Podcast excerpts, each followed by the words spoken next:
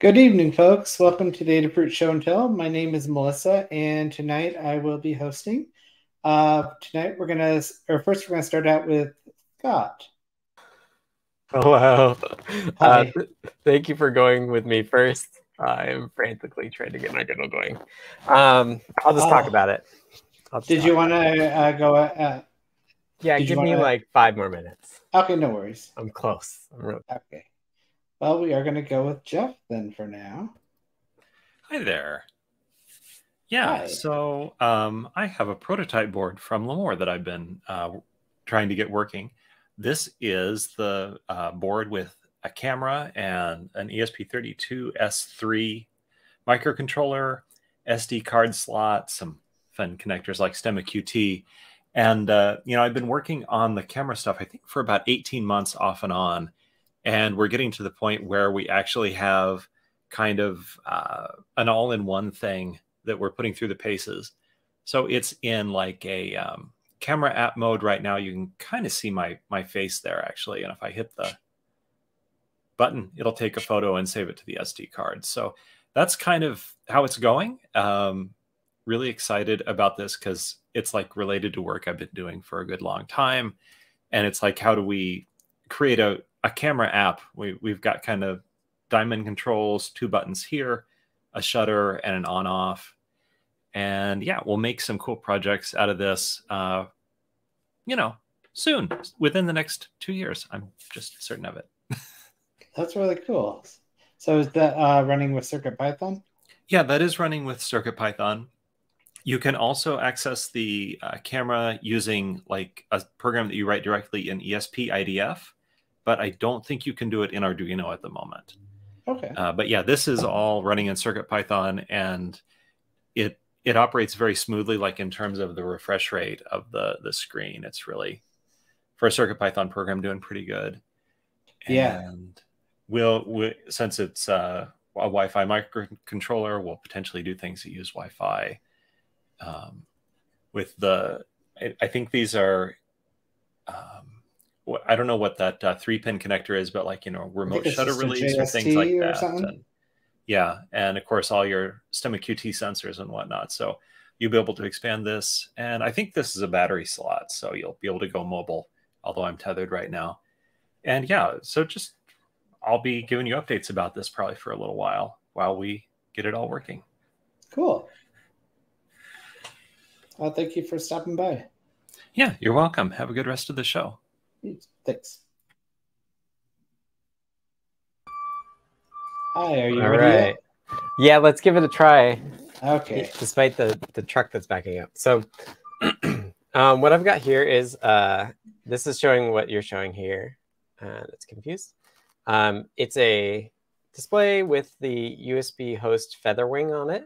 Um, so this is an RP2040, and I haven't tested this yet. So let's uh, hope the demo gods are on my side. Um, but I've got uh, another CircuitPython board, um, and it's one of those that goes straight into your USB slot. So we'll we'll see what happens uh, when I connect one into the other. So CircuitPython starts up. Um, it looks like maybe it's in safe mode, but that should be okay. Uh, maybe it won't work. It should uh, be looking for a USB device here. Do you want to try it again, or Uh, yeah, I think I did press a button when I plugged it in. Let's just give it one more shot. I haven't tried this yet. I've been testing on the IMX, not on the ah? um, not on the RP2040. So I've got more work cut out for me. um, looks like I think searching devices waits 10 seconds. So let's just wait a little bit.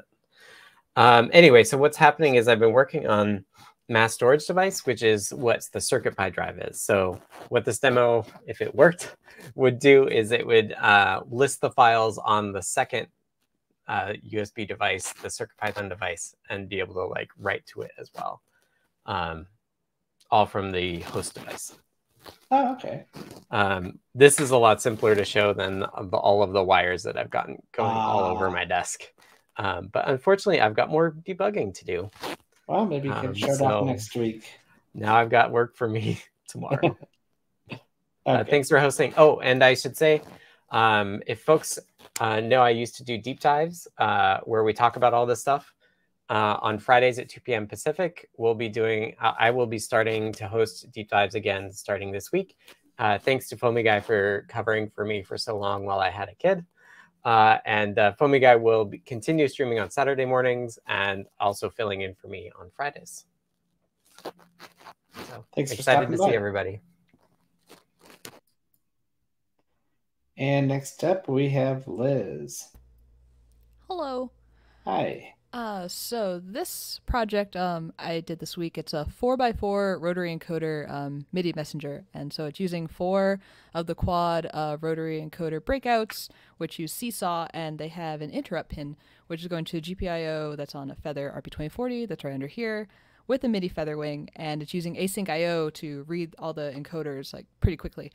Uh, so I coded up to use MIDI control change messages, which are used often with uh, controlling external gear. Um, I kind of formatted the code at the top so folks can enter in the messages that they and values that they want to send by default. Um, and I have it set up for um, a guitar pedal that I use, so folks can edit if they want. Um, but right here I have MIDI Berry, which is my preferred um, kind of MIDI visualizer. So if I turn this rotary encoder, you can see the screen updates. And then if I press, it sends, and the value just came into the input. I'll send a couple more. Um, and yeah, so I'm hoping this will be a good example for folks um, to use async IO because uh, I had never used it before. It kind of felt like my brain was being turned inside out. Um, but hopefully, folks can maybe use it as an example for doing a slightly more intense um, project with a couple different parameters and just um, the blinking in LED, which is a really great starter, but then um, seeing how you can use it for also updating a display and updating NeoPixels and doing a couple of different things. So guide is available now on Learn, and uh, yeah. Cool. Thank you for uh, stopping by and showing that off. No problem. Thanks for hosting tonight. Yeah, no problem. Cool. And next up, we have John Park. Hello. Hey, I've got a update on a project I've been working on a little bit. Uh, so this is my DIY version of the ambient machine, um, which is an existing project that was uh, sold in like a super limited number in art galleries, thousands of dollars. So this is going to be the IKEA end of the spectrum, and this is literally a couple of drawers from uh, an IKEA birch, uh, Baltic birch organizer set that I got. Um, and I cut some holes in there. I lasered them out. You could use a drill with a template. Uh, and so far, I've got 10 of what I think I'm, I'm going to go with uh, the full 20 switches on here, unless I need to redesign. And the reason I may need to do that is uh, what I have in the back here is a speaker, and there's a little amp. There is a Metro M7 in there and uh, an SD card that I'm reading off of. I'll open it up in a second, but um, what this is meant to do is allow you to flip a knob, and I'm going to turn on a, a, second little mic here that hopefully you'll be able to hear this a little better. Um, flip one of these switches.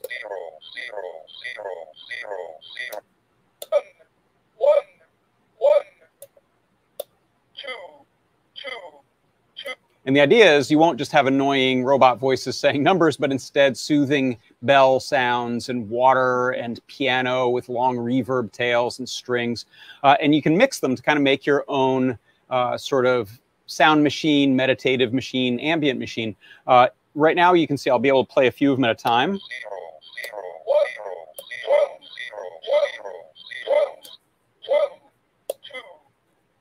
And those are, find it there, uh, those are WAV files that are playing off of the SD card. Um, running into issues with how much bandwidth I've got coming off of the SD card over the regular SPI uh, bus since this is a SD card IO based uh, library on the Metro M7. Um, so we'll see. There's there's some ideas floating around. There's some things uh, Limor told me to give a try, but I just wanted to kind of give you a little peek at the insides there. You can see I'm using one of our little um, metal swirly grids there to connect things to. Uh, if I keep pulling it apart there, you can see I've just got speaker uh, and wires to there, and that's the the bulk of the operation. Uh, there is uh, the, the M7, the SD card reader, amplifier, and I'm using an expander, IO expander, uh, to read those switches there. So Uh, I'll give a deeper dive into that tomorrow on the show and maybe even have uh, more sounds. Those were working pretty well, but right now as I add more voices, as it's essentially trying to stream more WAV files off of SD, uh, we get some choppy, stuttery sounds, which I'll, I'll demo tomorrow as well. Uh, so that's the progress update on the ambient machine. That's pretty cool. Thank you for coming by and showing that off. You bet. Thanks. See it. Okay. And next up, we have Erin St. Blaine. Hello. So, um, I've been working on a project where I took a teddy ruxpin, which is one of these old animatronic teddy bears from, I think, the 1980s, and I've skinned him and I've put him inside of this Figment doll right here. He fits just almost perfectly. Um, and I'm now in the process of updating the voice files and eyeball files to customize them even further. So I'll just uh, turn him on here for a second and see if he'll talk to us. Hello, Billy. Hello, Daisy. Would you like to hear a story?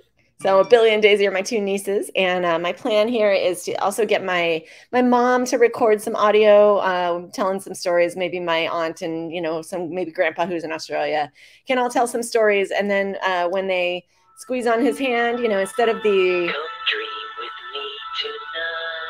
original files like he's he talks here, we're gonna be able to have custom files uh, with the kids' names and you know the and the voices of the, the, the folks they know. So this has been a fun little project. He's uh he fits perfectly inside the Figment doll. Um, I did have to split his head open um, in order to make the eyeballs line up a little bit perfectly, but you know, gluing jewels always fixes everything. So um, I'm working on this project this week, and I just got him talking, so I'm, I'm pretty excited about it, and I'm looking forward to getting this completed and getting some video of my baby nieces. That sounds great so far. Yep, lots of fun. Cool. Uh, thank you for stopping by and uh, showing that off. All right. Have a good one. Thanks. And that's all we have for uh, today. And in about uh, 15 minutes, we'll have the uh, Adafruit or the Ask an Engineer, uh, and that will be coming up next at uh, 8 p.m. Eastern.